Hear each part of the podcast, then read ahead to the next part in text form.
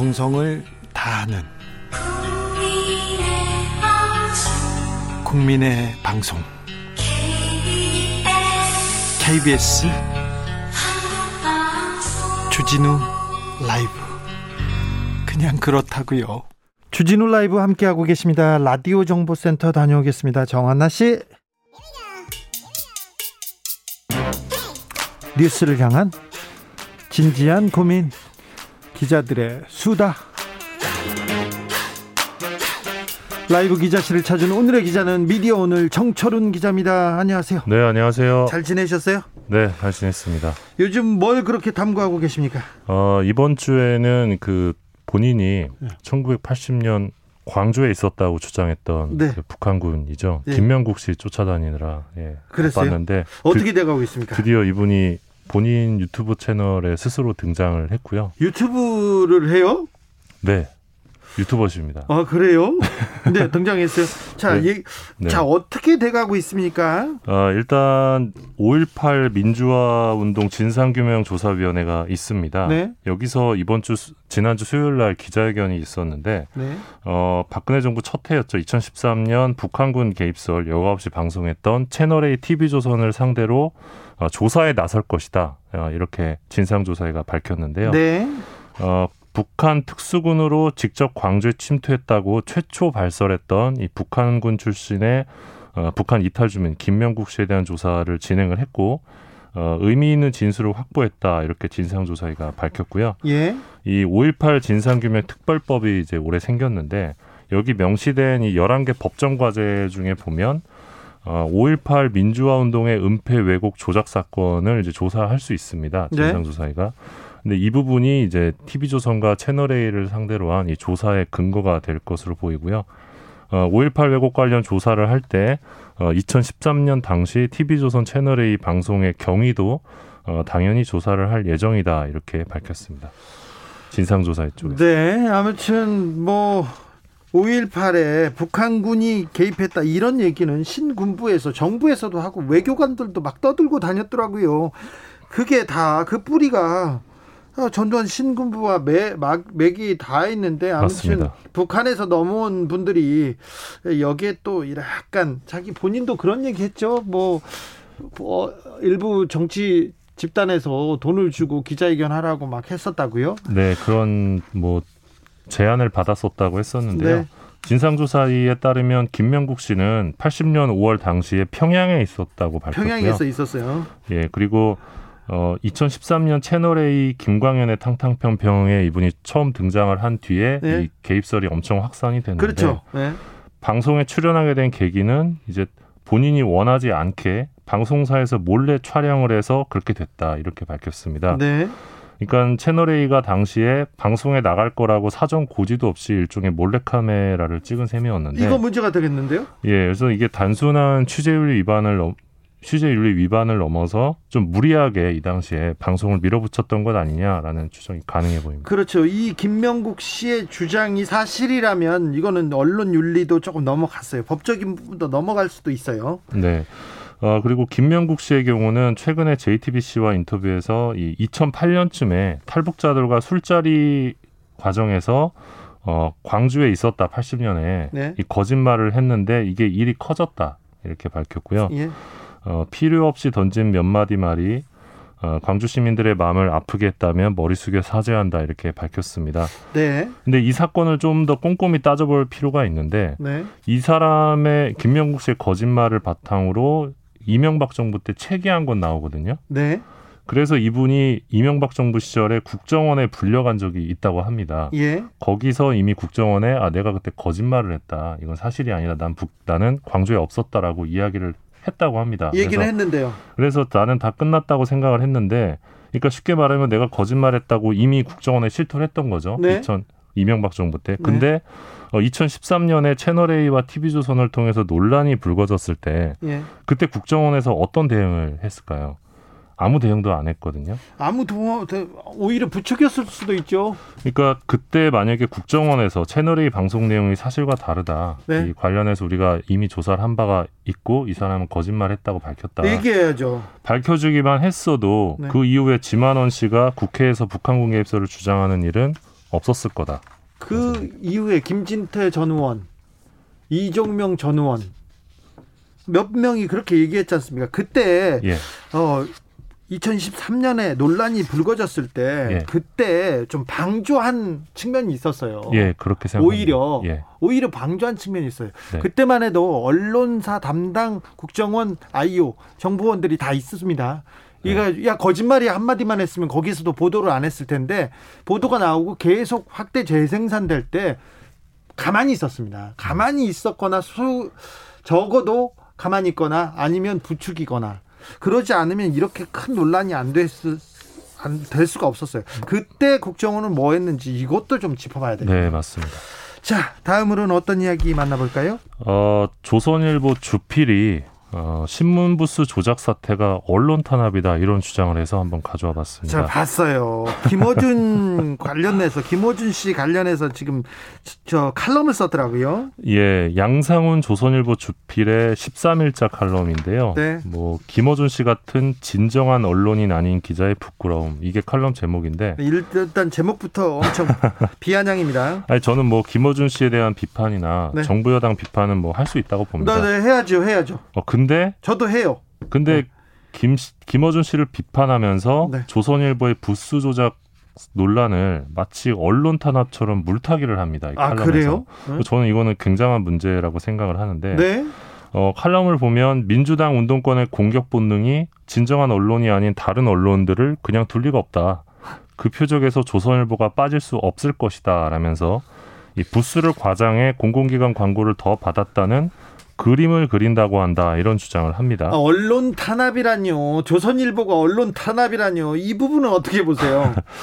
사실 민주당에서 집중적으로 문제 제기하고 있는 상황이긴 한데 예. 이 사안은 저는 국민의힘을 비롯해서 국회가 모두 문제 제기해야 될 사안이라고 보고요. 예. 왜냐하면 이게 정부 광고 집행에 대한 문제, 세금에 대한 문제이기 때문이고요. 정철훈 기자가 지금 언론 이 부분에 대해서 기사를 열심히 쓰는 게 언론 탄압하려고 쓰는 거 아니지 않습니까? 아, 그럼요. 네. 예. 그리고 이제 이 칼럼을 보면 조선일보 부수의 60%인 신문이 조선일보보다 더 많은 광고를 받고 있다. 이걸 이제 근거로 삼거든요. 네. 근데 이 신문들 이 이제 중앙일보와 동아일보에 해당이 되는데 예. 어, 언론재단의 이 그 종합일간지 정부 광고 집행액 순위를 보면 1위가 동아일보고 2위가 중앙일보, 3위가 조선일보입니다. 근데 네. 이 실적이 동아랑 중앙보다 조선의 실적이 나쁜 게 과연 언론 탄압의 결과인 건지 네. 아니면 조선일보 이 광고 영업 파트가 좀 영업을 좀 못하고 있는 건지 사실 이건 따져봐야 되거든요. 지금 때, 때가 어느 때인데 근데 동아 중앙 조선이 정부- 여전히 탑3입니다. 네 이것도 조금 어, 의아하다 이렇게 보는 사람도 있어요. 예, 그리고 동아일보는 사실 박근혜 정부 때부터 계속 정부 광고 집행에 1위를 기록하고 있어서 네. 이건 사실 영업의 문제일 수도 있고요. 예. 그리고 이제 뭐 한겨레가 이번 정부 들어서 정부 광고가 많이 늘었다 이런 주장도 이제 조선일보 주필이 했는데 사실인가요? 예, 늘어난 건 맞습니다. 하지만 어, 박근혜 정부 때 워낙 이 유력 보수 신문에게 정부 광고가 과도하게 지- 집행된 측면이 있다는 점을 감안을 해야 합니다. 네. 그리고 여전히 한겨레보다 조선일보가 훨씬 많이 받고 있고요. 어, 지금 조선일보 입장에서는 뭐 억울해할 수도 있는데 어, 사실 억울해할 게 아니죠. 뭐 조선일보 입장에서 보자면 예.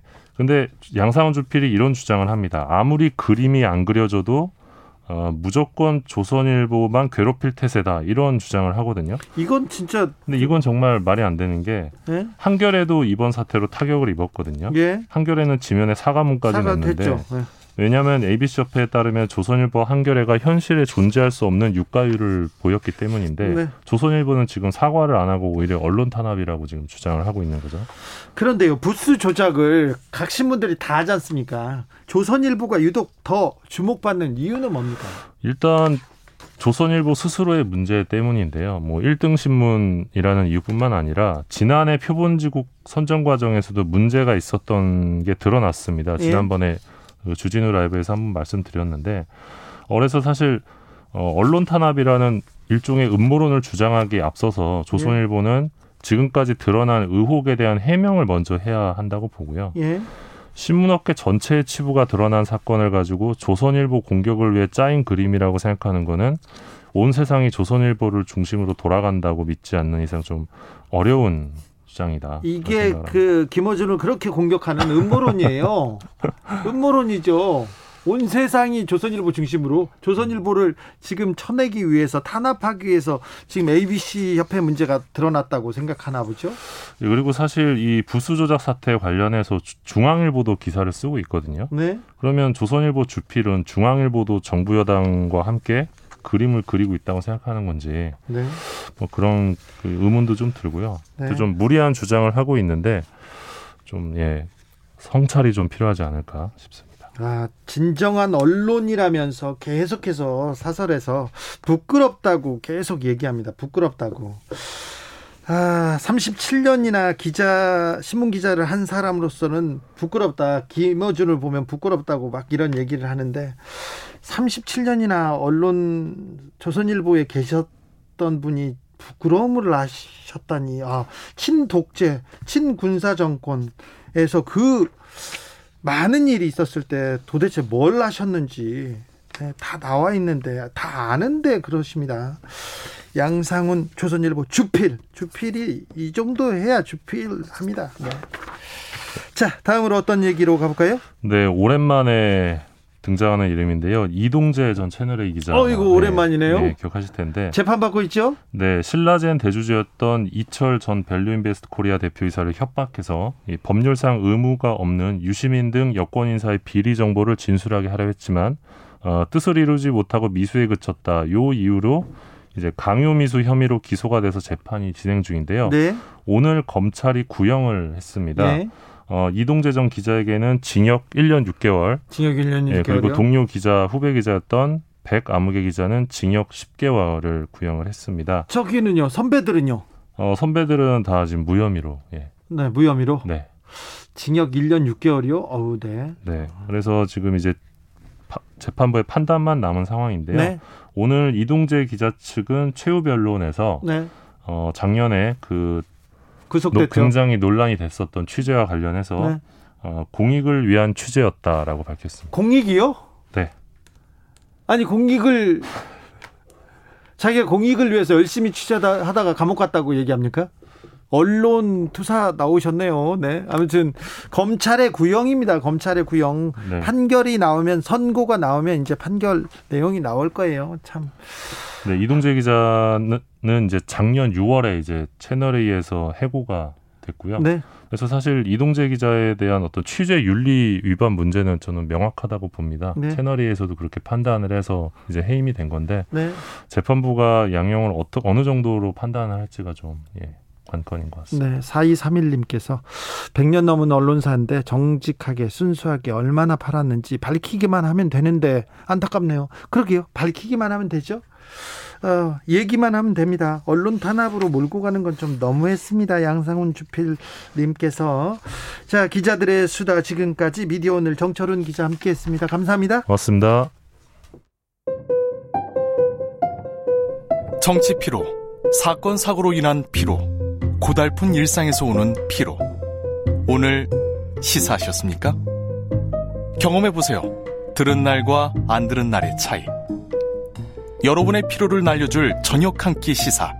추진우 라이브.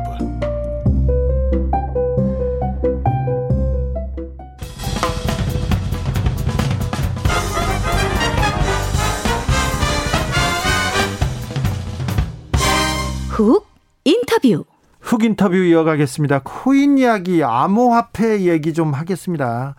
여기저기에서 이 얘기 하는 사람들이 너무 많습니다. 그런데요, 좀 걱정이 되는 게 일론 머스크 한 사람 말에 코인 시장이 출렁거립니다. 춤을 춥니다. 아유, 투자자 심장도 출렁거립니다. 에, 머스크의 속내는 뭔지, 코인 시장 진짜 괜찮은지 좀 다 종합적으로 물어보겠습니다. 아, 김병철 코인데스크 코리아 편집장 모셨습니다. 안녕하세요. 네, 안녕하세요. 김병철입니다. 네, 지금 코인 시장에 가장 뭐, 어, 좀 주목할 만한 변화라든지 협, 업계 최근 이슈는 뭡니까? 일단 가격이 굉장히 출렁이고 있다라는 거에 그죠? 모두들 관심이 많죠. 네, 그리고 어, 지금 국회에서 가상자산 업권법 논의가 계속 일어나고 있고요. 네. 이게 사기나 먹튀 같은 범죄 사실을 이제 해결해야 된다라는 목소리가 굉장히 높아서요. 네. 그리고 일론 머스크가 있겠죠. 네. 7925님도 일론 머스크의 배신과 드랍 더 비트, 춤추는 코인 가격. 아, 역시 위험한 화폐 자산이라는 것은 확실하네요. 얘기하는데 일론 머스크가 비트코인에 대해서 어, 굉장히 띄우기를 시작했어요. 테슬라 차 살 때 결제하겠다 이렇게 하고 여러 번 멘트를 해가지고 비트코인을 올려놨습니다. 근데 네. 갑자기 갑자기 중단한다 이렇게 밝혔어요. 근데 어 지금 일론 머스크 한마디 이제 코인 가격이 계속 춤을 추고 있는 상황인데요. 이제 테슬라 구매 대금으로 비트코인을 받겠다고 발표를 했다가 그때부터 뭐 비트코인이 좀 한참 잘 나갔지 않습니까? 그렇죠. 그것 때문에 가격이 국제적으로 굉장히 많이 올랐고 국내에서도 뭐 굉장히 가격이 많이 올랐었는데 네. 이제 최근에 어 비트코인으로 구- 이제 테슬라를 살 수 있는 거를 중단하겠다라고 이틀 전에 트위터에 올렸고요. 그 때문에 이제 비트코인이 지금 폭락하면서 이제 비트코인이 대장 코인이잖아요. 네. 비트가 떨어지면 다 떨어지거든요. 그래서 국제적으로 이제 코인 가격이 다 지금 떨어졌습니다. 그런데 한 사람이 이렇게 이그 엄청난 자산 시장을 좌지우지하고 그것도 한 마디로 이렇게 춤추는 게 건강하지 않다는 거는 확실하지 않습니까? 아무래도 이게 건강하진 않은 것 같아요. 이게 굉장히 시장이 크고 유동성이 크면 사실은 뭐 유명인 한마디에 이렇게 가격이 출렁이지는 않을 텐데 어, 지금은 사실상 제가 보기에는 예전에 도널드 트럼프 뭐 미국 대통령 트위터 한마디에 뭐 전 세계가 흔들렸던 것처럼 네. 지금은 일론 머스크가 그 다음 타자로 이 코인 가격을 흔들고 있는 것 같습니다. 1935님께서 테슬라 덕분에 비트코인 투자자는 망하고요. 다치코인 투자자는 돈 벌게 생겼네요. 다치코인은 뭐죠? 어 이제 뭐 미국식 영어로 닷지 뭐 도지 영- 네, 코인. 도지코인이라고 부르는데요. 네. 도지는 이제 뭐 우리말로 번역하면 이제 멍멍이 정도 네. 돼요. 그래서 멍멍이 코인 같은 건데 네. 좀 재미삼아 만든 코인이거든요. 네, 재미삼아 만들었다면서요. 네, 근데 이제 일론 머스크가 트위터에 계속 이 도지코인을 띄웠잖아요. 네, 계속 띄우면서 가격이 계속 올랐어요. 네. 이게 이제 한 8년 정도 한 10원도 안 되던 코인인데 일론 머스크가 계속 트위터에서 언급을 하고 자기도 샀다라고 하니까 최근에는 뭐 900원까지도 올랐었습니다. 개발 작업도 뭘또 하겠다고 하고 하는데 네, 그런데요. 그러면 그 일론 머스크는 도지코인을 많이 확보해 놓고 네. 비트코인을 띄운 다음에 여기를 버리고 이 도지코인으로 간 겁니까? 어, 뭐 비트코인을 직접 개인적으로도 사고 테슬라 회사 차원에서도 샀어요. 그리고 그- 팔기도 했잖아요. 네, 그리고 뭐 팔기도 했죠 회사 차원에서. 그리고 도지코인은 개인적으로 샀다고 했는데 실제로 계속 트위터로 가격을 띄우고 팔았는지 이 이런 자기가 시세 차익을 받는지까지는 잘 모르겠어요. 근데 그, 그걸 또 정확하게 확인할 수 없는 게 이 암호화폐 시장이잖아요. 네, 네 확인하기 굉장히 어렵습니다. 그래요? 네, 이게 그래서 일론 머스크가 자기 그 이익을 위해서 계속 이런 트위터로 뭐 했다면 사기 아닙니까 그러면? 했다면 그런데 네. 어 사실은 이- 이- 이쪽은 증권 증권과 다르게 네. 관련 법이 좀 명확하지가 않아서 이걸 사기죄로 혹은 증권법으로 규정하기도 어려운 상황입니다. 만약에 주식이었으면 감옥 가요. 이거는 문제가 생기죠. 그죠? 네, 시세 조정으로. 아, 시세 조종 근데 문제가 생기는데 모든 그 화폐 시장에서 문제가 되는데 네. 이 가상 화폐 암호화폐 시장에서 문제가 안 되잖아요. 네, 왜냐하면 이건 금융투자 상품이 아니니까 시세 조정의 정의에 들어가지 않는 거죠. 근데 돈이잖아요. 실제 거래 시장에서는 거래되고 있는데 어, 지금 법은 아직 없는 상황입니다. 보아님께서는 세계적 조이팔도 아니고 이게 뭐야 얘기합니다. 5962님께서 머스크는 마스크로 입을 막아야 합니다. 이렇게 얘기하는데 아 조금 걱정인데요. 최근에 그 국내 암호화폐 거래소, 거래소 빗썸 업비트에서 접속자가 일시적으로 계속해서 급증 이, 그 매매가 지연되는 사고가 계속 발생하고 있어요. 네, 네. 이거 내가 이 시간에 팔아야 되는데 못 맞습니다. 팔아서 그 가치가 떨어졌다. 그러면 누군가는 책임을 져야 되는 거 아닙니까? 이 상황에 대해서. 근데 이게 어, 이용자가 몰리면서 서버에 오류가 생겼다라는 건데요. 이제 말씀하신 것처럼 그 가격이 급등락할 때 보통 사람이 몰리잖아요. 네. 가격이 막 떨어지기 시작하면은 사람들이 팔고 싶어서 다 매도 버튼을 누르는데 매도 버튼을 눌러도 이게 서버에 오류가 생기니까 매도 거래가 체결이 안 되는 거죠. 네. 근데 결국은 서버가 정상화 됐을 때 이제 팔린 가격은 가격이 다 떨어진 상황. 네. 그래서 이제 투자자들이 이제 피해를 보는 상황인데 이것도 제가 말씀드린 것처럼 거래소를 규제하는 법이 없어요. 그러다 보니까 규제가 없어요? 네 네 없습니다. 이게 무법지대인데 그래서 거래소 약관에 따라서 운영되는데 사실상 지금은 투자자가 이런 걸로 손해를 봐도 뭐 손해배상을 받기는 어려운 상황입니다. 어쩔 수 없다고요? 네네. 아니 그러면 이걸 거래소라고 얘기하면 안 되죠. 만약에 와서 거래해라. 근데 손해 나면 니네들이 책임져라. 이거는 무슨 이게 지금 보면 거래소의 약관에 이런 내용들 면책 조항들이 있어요. 서버 점검 등으로 불가피한 피해가 발생했을 때 회사는 책임이 없다. 이런 것들이 있습니다. 자 공정위에서 조사를 한다고 합니다. 현장 조사를 한다는데 편집장님이 보미, 보기에 참 암호화폐 거래소 좀 개선해야 될 거 이거는 고쳐야 됩니다. 이런 점 보입니까? 뭐 굉장히 많은데요. 일단은 상장, 공시 그리고 말씀했던 면책 조항 같은 것들이 있을 것 같아요. 상장 네. 같은 경우는 어떤 코인을 상장할 건지 지금 거래소가 각자 판단하고 있는데 상장비라고 해서 어, 몰래 뒷돈을 주고 상장을 해주는 사례들도 존재합니다. 아 그래요? 네, 어떤 거래소 대표는 뭐 수십억 원의 코인을 뒷돈으로 받고 어떤 코인을 상장해 줬다가 지금 이제 감옥에 계신 분도 계시고요. 네. 이런 일들이 비일비재한데 사실 뭐 이를 규제하는 법이 하나도 없으니까 이런 걸 해도 된다 하면 안 된다라는 게 없습니다. 아 그래요? 근희님께서 불법 도박 사이트하고 무슨 차이가 있어요? 얘기합니다. 불법 도박 사이트는 걸리면 다 잡혀갑니다. 근데 여기는 걸려도 지금 뭐 강제할 조항이 없다고 하지 않습니까? 정치권에서 나서서 뭔가 조금 얘기를 해야 되는 것 같습니다. 뭐 법도 만들고요. 제도도 좀그 정비하고 안철수 대표가 네. 정부가 암호화폐 시장의 과열과 불공정 행위를 방치해서 야바이 투기파 판이, 판이 됐다고 이렇게 비판했는데 이 발언은 어떻게 보셨어요?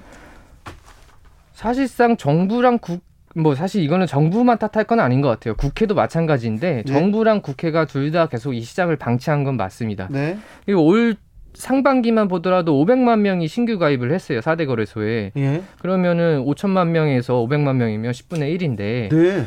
그 한국 이 굉장히 많은 국민들이 지금 코인에 투자를 하고 있는데 경제 인구 상당수가 들어온 거예요. 네 맞습니다. 근데 이거를 아무런 법이 없어서 말씀드린 것처럼 법이 없기 때문에 불법도 아니고 합법도 아닌 상황이에요. 네. 정말 회색지대인 거죠.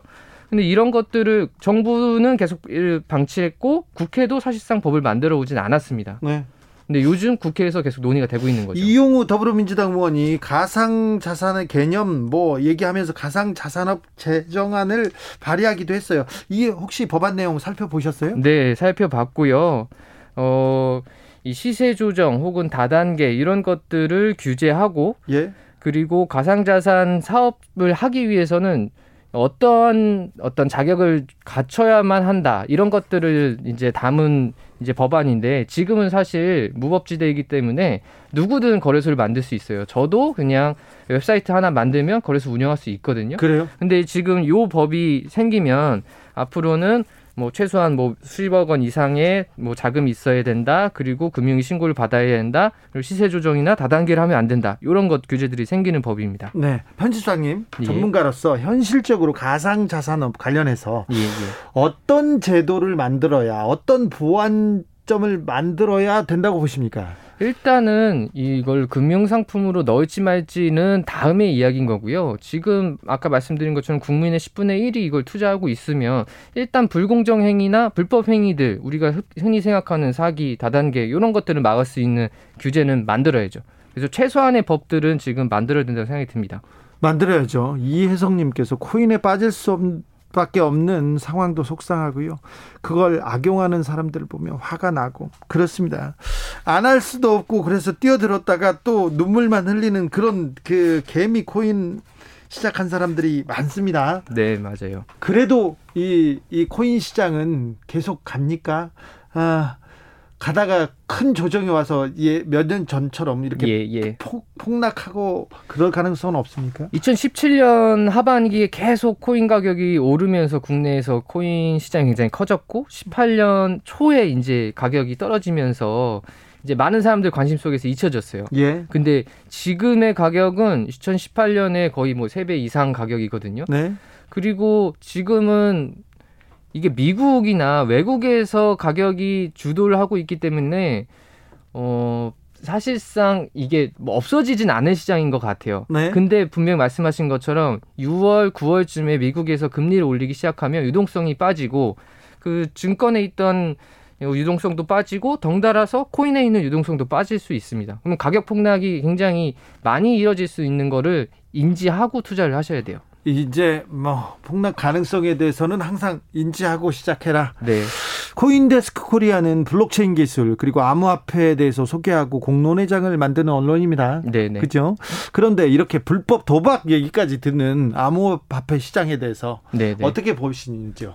저는 이게 블록체인 기술이 있고 또 코인이 있어요. 네. 코인이 무조건 다 블록체인 기술은 아니거든요. 근데 네. 지금 많은 사람들이 투자 자산으로서 코인을 보고 투자를 좀 하고 있는데 이 코인이 블록체인과 이꼴은 아니다라는 걸 좀 아셨으면 좋겠고 예? 예를 들어 지금 질병청에서 하고 있는 뭐 백신 앱 같은 것도 블록체인 기반의 기술을 활용한 거거든요. 네. 그래서 앞으로 지금은 이 너무 시장이 제대로 조정돼 있지 않아서 어떤 도박적인 투기적인 성격만 지금 강화돼 그 보여지고 있는데 그런 것보다 좀 더 건전한 방향으로 이 블록체인 기술 그리고 코인들이 좀 더 사회 이 실생활에 활용될 수 있는 미래가 빨리 오기를 좀 기대하고 있습니다. 아, 참 들으면 들을수록 잘 모르겠어요. 블록체인 기술의 미래는 좀 있다 있는 거 이거 필요하다는 거죠. 네, 맞습니다. 왜냐하면은 지금 전 세계 그 중앙은행들이 블록체인 기술을 활용한 어, 디지털 화폐를 연구를 하고 있거든요. 네, 네. 뭐 한국은행도 연구하고 있어요. 네, 맞습니다. 이게 왜 블록체인 기술이 화폐에서 왜 도움이 되냐면 디지털에서는 네, 디지털 특성은 복제잖아요. 네. 근데 돈은 복제가 되면 안 되잖아요. 네. 근데 이 블록체인 기술이 디지털 공간에서 돈이 복제되는 거를 방지해 주는 특성이 있어요. 네. 그러다 보니까 이 돈을 우리가 어떻게 이제 복사되지 않으면서 디지털 공간에서 주고받을 수 있을까 때문에 계속 이제 비트코인이나 이런 화폐들이 논의가 좀 되고 있는 겁니다. 지금은 또 코인에서 네. NFT로 또 넘어간 것 같아요. 요건 네. 또 뭐예요? NFT는 이제 non fungible token이라고 네. 이게 뭐 대체가 불가능한 코인이다라고 나오는데 예. 이게 지금은 사실 이것도 뭐 투자 자산으로 지금 비춰지고 있고 최근에 뭐 한 700억 정도에 되는 경매로 뭐 NFT 예. 아뭐 그림이 팔리기도 팔렸다. 하고 네. 네. 최근에 또 뭐 이세돌 같은 바- 이제 이세돌 같은 분들이 자신의 알파고랑 했던 어떤 네. 그 바둑 기보를 NFT로 해서 뭐 경매에 올리기도 하고 이런 것들이 계속 이루어지고 있어요. 근데 이런 거는 사실은 되게 그 예술 예술품을 그러니까 아까 말씀드린 것처럼 복제가 안 되잖아요. 블록체인 기술을 활용하면 네. 딱 하나밖에 없거든요. 예. 그래서 예술품이나 어떤 그림들을 복제되지 않게 NFT로 만들어서 경매를 하는 거죠. 근데 이- 그게 그렇게 지금 그 가치가 있어요? 근데 약간 미술품 시장과 마찬가지인데 어 우리가 뭐 반고흐의 그림 혹은 네. 모나리자 그림이 왜 이렇게 비싸냐? 그냥 그림인데 그거 그냥 인터넷에서 찾아볼 수 있는데 근데 계속 가격은 올라가잖아요. 네. 경매가 되면 될수록. 그래서 약간 예술품 시장이라고 보면 되고 이게 사용성이 있느냐라기보다는 원래 예술이라는 건 어떤 사용성에 기반해서 가격이 책정되지는 않는 거라는 음, 부분으로 생각하면 될 것 같아요. 아이고 어지럽습니다. 이 부분에 대해서는 또 공부가 연구가 필요하네요. 비트코인 채굴이 환경에 악영향을 끼친다. 이거 이 주장은 일리가 있죠. 네, 이거는 일리가 있고요. 예. 우리가 이제 흔히 채굴, 비트코인 채굴이라고 많이 좀 들어보셨을 거예요. 네. 그게 이제 어, 내 컴퓨터를 비트코인 블록체인과 연동해두면 컴퓨터가 계속 이렇게 돌아가면서 계산을 해주는 거거든요. 네. 그러면 보상으로 비트코인을 받아요. 네. 근데 계속 컴퓨터를 굴려야 되기 때문에 전기료가 나가죠. 근데 네. 이 전기는 결국은 이제 화석 연료를 태워서 만든 거기 때문에 우리가 뭐 환경이 좋지 않다라는 비판을 하는 거고 머스크도 며칠 전에 요 환경에 좋지 않으니 비트코인 구매 대금을 받지 않겠다 이렇게 이야기를 한 거죠. 아니 근데 말이 안 되는 게 그래 비트코인 안 받고 도, 도지코인은 좋다 이거 얘기하는 게좀 앞뒤가 안 앞뒤가 맞죠. 안 맞죠. 네, 네, 맞습니다. 사실은 도지코인도 채굴로 하는 거는 비트코인이랑 똑같거든요. 네. 그렇게 하면은 화석연료에서 그렇죠. 네, 네. 말이 안 되죠. 그런데 편집 편집장님 비트코인 네. 이더리움, 도지코인 네. 제가 아는 건 세 개인데요. 네, 네. 어, 어떤 게 조금 안정적입니까? 가장 안정적인 건 아무래도 비트코인이라고 그래도요? 보고요. 예, 왜냐하면 이게 어, 가장 시장이 크고 유동성이 커요. 그래서 일론 머스크 한마디 하면 도지코인은 뭐 1000% 오를 거를 비트코인은 뭐한10% 오르거나 이럴 수 있습니다. 그래서 훨씬 상대적으로 안정적이죠. 아, 그래요? 그래도 안정적입니까? 상대적 안정적입니다. 알겠습니다. 다파허님께서 코인하고 코카인하고 유사한 느낌이에요. 그런 얘기도 하셨고요.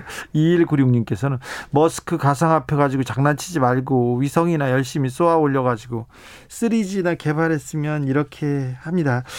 자, 우리 정부 그리고 우리는 암호화폐 관련해서 어떻게 대비하고 어떻게 어, 바라봐야 합니까? 일단은 이거를 담당하는 저, 그 주무 부처를 좀 만들어야 될 것 같아요. 아, 이게 그래요? 네, 금융위원회를 하든 공정위원회를 하든 지금은 각 부처에서 다들 이 코인을 막고 싶지 않아 하거든요. 그래서 서로 계속 책임을 미루다 보니까 지금까지 2018년부터 지금까지 3년 지났는데 그렇죠. 바뀐 게 하나도 네, 없어요. 네. 개념도 지금 정립을 안 했잖아요. 네, 사실 뭐 용어도 뭐 전에 말씀드린 것처럼 가상화폐, 가상자산, 암호화폐 이게 정리가 안 되어 있거든요. 그래서 일단은 주무부처도 정해지고 법이나 제도 같은 것들이 좀 만들어지면 네. 그때 되면 조금 이 위험성이 그나마 줄어들고 피해를 본 투자자들이 어떤 손해배상을 받을 수 있는 그런 환경이 조성될 것 같습니다. 편집장님 그냥 다 불법화하고 거래 막는 거 네. 이건 방법이 아닌가요? 그거는 사실 불가능해요. 왜냐하면 네. 지금 인터넷을 막지 않는 이상 이 비트코인 거래를 막을 수가 없어요. 알겠습니다. 네. 이제는 뭐 대세가 아니라 일, 일상생활로 왔어요. 이거 이건 존재를 블록체인 기술 그리고 암호화폐들 존재를 인정하고 시작해야 됩니다. 네, 지금 거래를 막고 있는 금지하는 곳은 전 세계에 중국밖에 없어요. 근데 그게 중국도 하잖아요. 그렇죠. 다 거래는 하고 있어요. 이게 이메일 전송을 막겠다, 정부가 막는다고 막혀지는 건 아니잖아요. 예, 예. 알겠습니다. 네. 감자님께서 코인 또 하나의 인간 욕심을 발굴한 것이다. 여기서 출발해야 답이 나온다. 이렇게 철학적으로 음, 음. 저, 저 정리해 주셨습니다. 오늘 말씀 감사합니다. 지금까지 김병철 코인데스크 코리아 편집장이었습니다. 네, 감사합니다. 교통정보 알아보고 갈게요. 정현정 씨.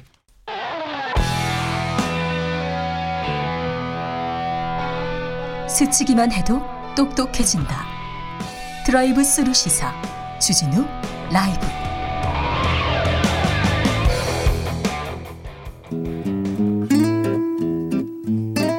현실에 불이 꺼지고 영화의 막이 오릅니다. 영화보다 더 영화 같은 현실. 오늘의 시사 시작합니다. 라이너의 시사회.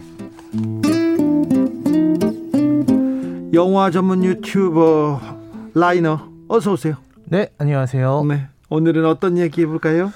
지난달 22일에 그 용역회사의 지시에 따라서 컨테이너 바닥에 이물질 청소를 하다 그 컨테이너에 깔려서 안타깝게 숨긴 숨진 고 이선호 씨 사고가 있었습니다. 이런 청년이 네. 알바에 나갔다가 비정규직으로 네. 일하다가 숨진다는 얘기를 계속 전해드립니다. 아 네. 너무 안타깝습니다.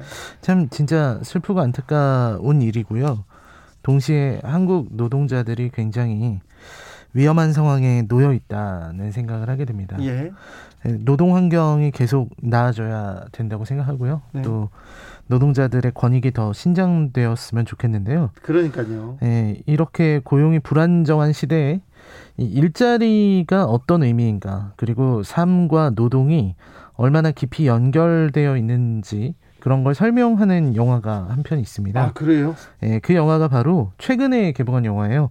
나는 나를 해고하지 않는다 라는 작품입니다. 아, 나는 나를 해고하지 않는다.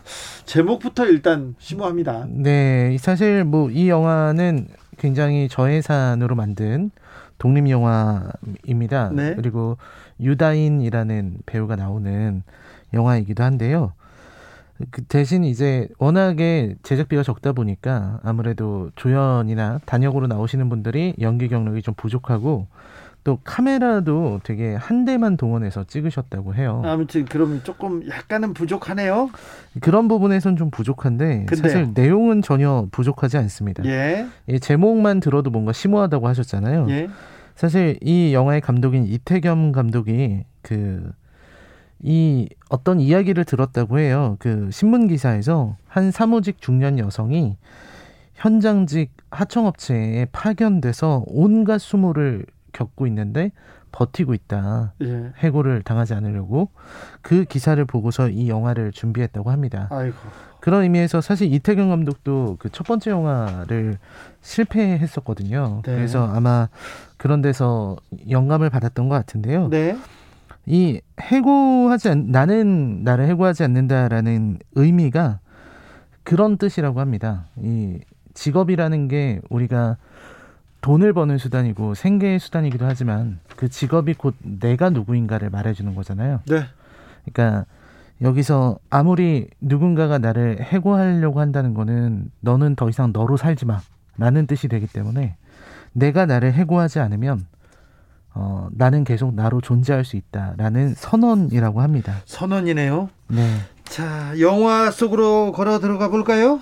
네, 이 영화의 시작은요. 주인공 정은 예, 유다인 씨가 맡았는데요. 네, 정은이 그 하청업체로 파견을 와요. 네, 근데 이 하청업체는 아주 멀리 있는 시골에 있고요.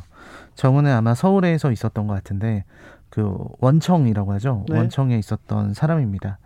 근데 이 사람이 왜 여기로 왔는가에 대해서는 잘 설명되지 않지만 권고사직을 받았던 거예요. 예.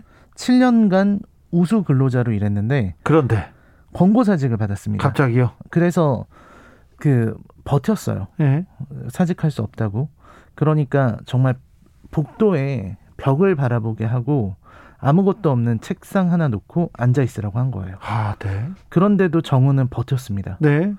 버티고 버티니까 갑자기 하청업체를 보는 거예요? 하청업체로 보낸 거예요. 예. 그 회사 상사가 나와요. 예. 그 회사 상사가 나와서 얘기를 하는데 아마도 이유가 뭐 정확히 나오진 않지만 여자라서일 수도 있고요. 예, 또 본인 말로 학벌이 안 좋아서 예. 일 수도 있고 뭐 여러 이유가 있을 수 있을 것 같아요. 그런데 회사 상사가 와서 마치 자기 회사 지, 자기가 회사 얘기라도 한 것처럼 기회를 주겠다. 하청업체 가서 1년만 버텨. 그러면 다시 복귀시켜 줄게. 라고 한 거죠. 예, 그래서 하청업체로 왔습니다. 네. 여기는 사실 정은 같은 여기서 사무직. 예, 사무직 박 대리가 일할 수 있는 게 없어요. 예, 그 거기는 소장 한 명이 있고요. 세 명의 노동자가 일하고 있고요. 그리고 컴퓨터도 한 대도 없습니다. 그냥 여기서 하는 일이 뭐냐면 그 송전탑을 관리 점검하는 일입니다. 예. 그러니까 더더욱 사무직을 하던 사람이 와서 할 일이 없는 거죠. 그러면 송전탑 막 올라가서 뭐 체크하고 그래야 됩니까? 네네 그래야 됩니다. 아, 네. 그러니까 이제 왔는데 소장은 그렇게 얘기를 해요.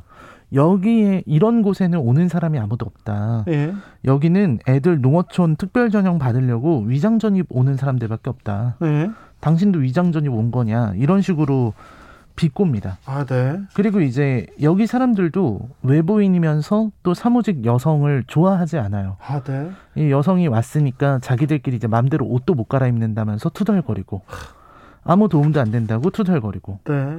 처음에 정우는 그래도 좀 어떻게 일을 해보려고 뭐 관리 감독하겠습니다 하니까 소장이 그런 걸 받아줄 리가 없잖아요. 네. 텃세가 있네요. 네, 텃세가 엄청 심한 거죠. 그래서 결국 이, 이 세계에서 버티기 위해서는 여기서 이 하청업체에서 일을 하기 위해서는 남자들이랑 함께 일하는 수밖에 없는 겁니다. 아, 네. 그러니까 사무직을 했던 정은이기 때문에 아, 뭐 물론 교육은 받았지만 아무것도 모르니까 주말에 출근해요. 주말에 출근해서 혼자 공부를 해보는 거죠. 이것저것 해보려고 합니다. 네. 어렵게 어렵게 버티네요. 어렵게 어렵게 버티는데요. 그래서 송전탑을 가는데 자기가 따라가겠다고 사람들이 비웃는데도 따라가겠다고 합니다. 네. 네, 일단 작업복부터가 없습니다. 작업복이 다 그 남자들이 입던 아주 땀내 네, 나고 지저분한 거니까 그런 걸 입고 어쨌든 따, 처음에 따라갔어요. 따라갔는데 어떤 상황이 벌어지냐면 그 송전탑이 보통 산이나 이런 데 있잖아요. 네. 산 꼭대기에 있는 송전탑인데 정은이는 그 거기 올라가는데 이미 체력을 다 썼어요. 네. 송전탑을 타기는커녕 그 송전탑까지 가는 데만 해도 지쳐서 쓰러질 지경이에요. 아 그리고 탑에 올라가는 거는 또 다른 일이죠. 아이고 무서워라. 네, 정말 무서운 일인데요. 결국 여기에서 여기에서 막내가 막내 별명이 막내예요. 예. 그 막내라는 별명을 갖고 있는 분인데 그분이 도와주기 시작합니다. 네. 도와주는 사람이 있죠. 네. 이, 이분은 이분은 또 어떤 분이냐면 낮에는 송전탑에서 일하잖아요. 네. 저녁에는 편의점 아르바이트를 합니다. 네. 그리고 편의점 아르바이트가 끝나면 바로 대리운전을 해요. 어, 네. 그래서 맨날 소장한테 혼나요. 잔다고. 네. 왜 그렇게 자냐고. 네. 그러니까 이유는 뭐냐면 아내가 없이 딸만 셋입니다. 아이고. 그 딸을 키우기 위해서는 이런 노동을 해야만 하는 거죠. 네. 그래서 이 영화를 보고 있으면 되게 되게 저는 처음에 그걸 보고 많이 놀랐습니다. 송전탑을 올라가는 장면이 있어요. 네. 정은은 못 올라가요. 네. 지쳐서. 그리고 송전탑이 무서워서 못 올라갑니다. 되게 현실적이죠. 그 파견된 여사원이 막 송전탑을 막 올라, 올라갈 수가 없잖아요. 예. 근데 남자 사원들이 이렇게 올라가는데 저는 그거 보면서 와 저거 어떻게 찍었지? 네. 너무 위험한 거 아니야? 그러게요. 근데 그 영화를 보면서 퍼뜩 그 생각이 드는 거예요. 이게 배우들이 위험한 게 문제가 아니라 저거 올라가시는 분들은 늘 저렇게 위험하게 올라가고 있겠구나 그렇죠. 하는 생각이 드는 거죠. 네. 그리고 정은이하고 이제 막내 일본이 막내는 오정세 배우. 네 맞습니다. 아, 예, 다투는 장면이 나오는데 여기서도 제가 꼭 드리고 싶은 말씀이 네. 이 영화의 되게 중요한 대사예요. 예. 그 정은이 물어봐요. 응. 왜 어떻게 그렇게 일을 하냐고 맨날 졸기만 하면서 그러니까 평가가 그렇게 안 좋지 이렇게 얘기를 해요. 그랬더니요. 그랬더니 그 막내가 이렇게 얘기를 합니다. 나는 죽는 거 무섭지 않다고. 이 3만 4천 볼트의 감염이 감전이 되면은 사람이 두 번 죽는답니다. 한 번은 감전돼서 죽고 네. 한 번은 낙하해서 죽고요. 예. 우리는 두 번 죽지만 나는 죽음이 두렵지 않다. 나는 해고당하는 게 더 두렵다. 해고당하면 알바만 해야 되니까. 내 딸들 어떡하냐. 네. 당신은 죽음이 두렵지 않냐. 이렇게 얘기를 해요. 예. 그만큼 해고당한다는 게 무서운 일이라는 거죠. 예, 해고는 살인이다 말이 그냥 네. 와닿습니다. 네, 뭐 살인보다도 더 무섭다는 거니까요. 예. 생, 목숨을 잃는 것보다. 그리고 가장 무서운 장면은 결국은 사고가 일어납니다. 사실 이 영화를 보면은 어, 저런 사고가 나겠는데 저, 저, 저, 조, 조마조마해요. 벌써부터 시작했을 때부터 네. 송전탑 봤을 때부터 사고가 한번 일어나긴 날 것 같아요. 정은이 일에 어느 정도 적응해서 송전탑을 오르지 않지만 아래에서 이렇게 막 일을 하고 있는데 그런데 정말 부지불식간에 일어나요. 예. 영화의 연출도 되게 담백합니다. 그냥 앗하는 사이에 정말 그날 하필 좀 날씨가 굳었어요. 굳은 날씨라서 가면 안 되는 거였는데 네, 가서 예, 일을 하다가 막 막내가요. 예 막내가 그렇습니다. 아, 그냥 앗하는 사이에 사람이 뒤로 정은 뒤로 그냥 툭 떨어진 거예요. 네. 그렇게 그냥 죽은 겁니다. 사람이. 아이들은 네 그렇죠. 에휴, 그리고 이제 장례식이 시작되고 네. 또 거기서 그 원래 정은과 같이 일하던 원청의 사람들이 와서 이제 얼른 위자를 주고 끝내자고. 네. 이거 그 노동자의 실수나 잘못으로 이렇게 해서 네네. 그러니까 큰 딸 데려다 놓고 애는 지가 아버지가 돌아가셨는데 걔를 붙잡아 놓고 여기다 사인만 하면 돼 이런 예. 걸 하고 있는 거죠. 정우는 그걸 두고 볼 수 없으니까 네. 덤벼들고 싸우고 내가 사망 경위서 내가 쓰겠다고 덤비고 네, 이런 상황이 펼쳐집니다. 너무 가슴 아픈데 네, 아우 저도 막 눈물이 나더라고요. 보는데. 너무 다르지 않다는 게 너무 가슴 아파요. 네, 맞습니다. 사실 되게 주제도 되게 구체적이고요. 네. 사실 어떻게 보면 좀 전형적인 이야기인데 일부러 좀 그렇게 한 것 같아요. 아이고. 네, 아까도 말씀드렸지만 사람이 살다 보면은 스스로 내가 해고 나를 해고하고 싶을 때, 그러니까 내가 포기하고 싶어질 때가 있잖아요. 예. 이 영화는 그런 메시지를 주는 것 같아요. 포기하지 않고 서로가 좀 서로를 지켜주고 함께 이제 함께 하자고 결심했을 때 네. 그럴 때 이제 나를 해고하지 않게 된다. 그래서 요즘 젊은 분들도 그렇고 정말 위기에 있는 사- 분들이 어, 이 영화의 이야기처럼 스스로를 해고하지 않고 계속 해나갔으면 좋겠다는 생각이 들었습니다. 아, 네. 5484님께서 언론에서 이재용 부회장 걱정하는 거 반만 그 반만 노동자들을 걱정해줘도 훨씬 환경은 좋아질 거라고 봅니다. 그렇습니다. 7865님께서 174석 다수를 만들어 줬을 때 제대로 된 산재 처벌법 만들라고 만들라고 만들어 준 거 아닙니까? 왜 이런 거 만들 때는 야당의 협조 탓합니까? 얘기합니다. 7598님께서 남의 얘기 같지 않습니다. 늘 불안한 시대에 살고 있어요. 저도 몇 해 전에 정규직에 들의 마음에 들지 않는다고 직고용 무기 계약직인데 더 시골로 보내려 했어요. 정말 힘든 시기를 겪었고 해결이 됐어요. 이 노동자들의 삶, 존중받지 못하는 삶. 선호 씨의 영원한 안식을 위해 기도드렸어요. 네. 이선호 씨의 안식을 위해서 기도합니다. 자, 시사회 오늘의 작품은 나는 나를 해고하지 않는다였습니다. 라이너 감사합니다. 네, 고맙습니다. 오늘도 수고하고 지친 자들이여 여기로 오라. 이곳은 주기자의 시사 맛집 주토피아 주진우 라이브 I messed up tonight. I lost another fight. 느낌 가는 대로 그냥 고른 뉴스 여의도 주필 사랑합니다 철창 넘어 너와 손주가 내 존재 의미. 문화일보의 독자 투고예요. 기사가 아니라. 아, 딸 정유라에게 좀 읽겠습니다. 유라야 어린 나이에 마음에 상처만 준 나쁜 어른들 때문에 그 좋아하던 말을 못하게 되고. 하, 우리 딸 언젠가는 너의 사랑하는 말들과 다시 만나 헐헐 뛰어다니는 너의 모습을 보았으면 좋겠다. 못된 어리, 어른들의 잔인함에 희생된 너에게 내가 아무것도 해줄 수 있는 게 없어서 미안하구나. 엄마 최서원. 네. 관련 기사가 최순실 본보 독자 두고 보내와 이렇게 문화일보에서 얘기를 했는데요. 최서원 씨가 문화일보에다가 이렇게 글을 써서 보내고 문화일보에서는 크게 싫어졌습니다.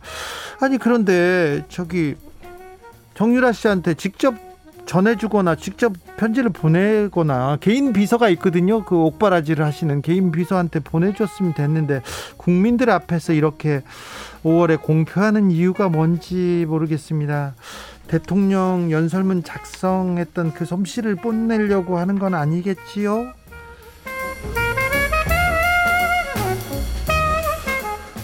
제비뽑기 청와대 기자회견 조선일보 아, 정, 정우상 정치부장이 있었는데요. 아, 문재인 대통령 기자회견 이후에 신문사에 항의가 이어지고 있다.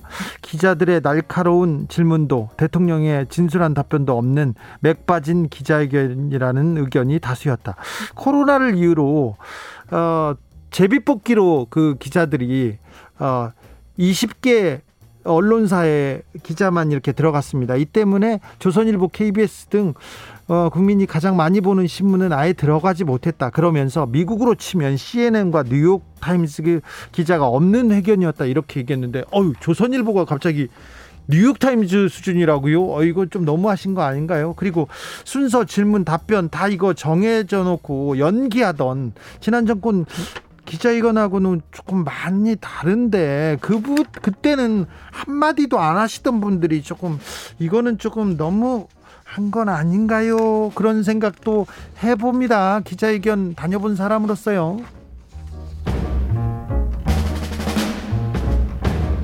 스물일곱 살 이더리움 창시자 코인 1조 원 기부 인도 방역 지원 중앙일보 기사인데요. 가상화폐 이더리움의 공동 창시자인 비탈릭 부테린이라는 사람이 인도 코로나 확산 방지를 위해 써달라면서 10억 달러 그러니까 1조 1,300원 상당의 코인을 기부했다고 합니다. 그 전에도 기부한 적이 있었어요. 기부한 적이 있었는데 아 돈을 젊은 27살인데 젊은 사람이 돈을 잘 쓰네요.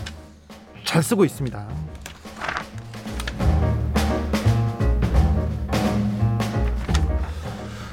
전봇대에 다소 호거답게 앉아서 사람 구경하는 야생곰 화재 머니 S 기사입니다. 아까 송전탑 얘기하고 전봇대 얘기해서 죄송한데요. 미국 애리조나주 시내 전봇대에 야생곰이 올라간 거예요. 전봇대. 높게 올라가서 가만히 쳐다보고 있어요. 그래서 큰 소동이 났습니다. 아, 야생 동물국에서 어이구 곰이 감전사 하면 안 되는데 그래서 전력회사 직원들도 다 출동하고 그래서 시민들이 전봇대 위에, 위에 매달린 곰을 다 쳐다보고 있는 거예요. 그런데 곰은 오히려 사람들이 신기하다는 듯 여유롭게 계속 사람들을 이렇게 구경하겠습니다. 계속 구경하다가 스스로 이렇게 내려와 가지고 멀리 이렇게 사라졌어요. 사라졌어요. 사람들 구경하는 거 재밌잖아요. 재밌는 거 아는 거예요. 사람들 구경이 제일 신기하고 이상하다는 것도 아는 거예요. 곰이 곰이 제대로 안 거죠. 네. 황신의 밴드의 인간이 제일 이상해 들으면서 주진우 라이브 마무리하겠습니다. 3667님께서 주 기자님 비정규직 하청 용역제도 없는 대한민국을 꼭 만들어 주세요. 하청업체에서 25년째 일하고 있는 서글픈 인생입니다. 고인의 명복을 빕니다. 얘기합니다. 정규직과 비정규직, 하청 노동, 이류 시민, 하류 시민 이렇게 나누는 거 너무 비인간적인 거 아닙니까? 이제는 조금 이런 이상한 제도는 좀 빨리 정리해야 될 것 같습니다. 그렇죠? 네. 아, 저는 물러가겠습니다. 내일 오후 5시 5분 주진우 스페시, 라이브 스페셜로 저는 돌아옵니다. 지금까지 주진우였습니다.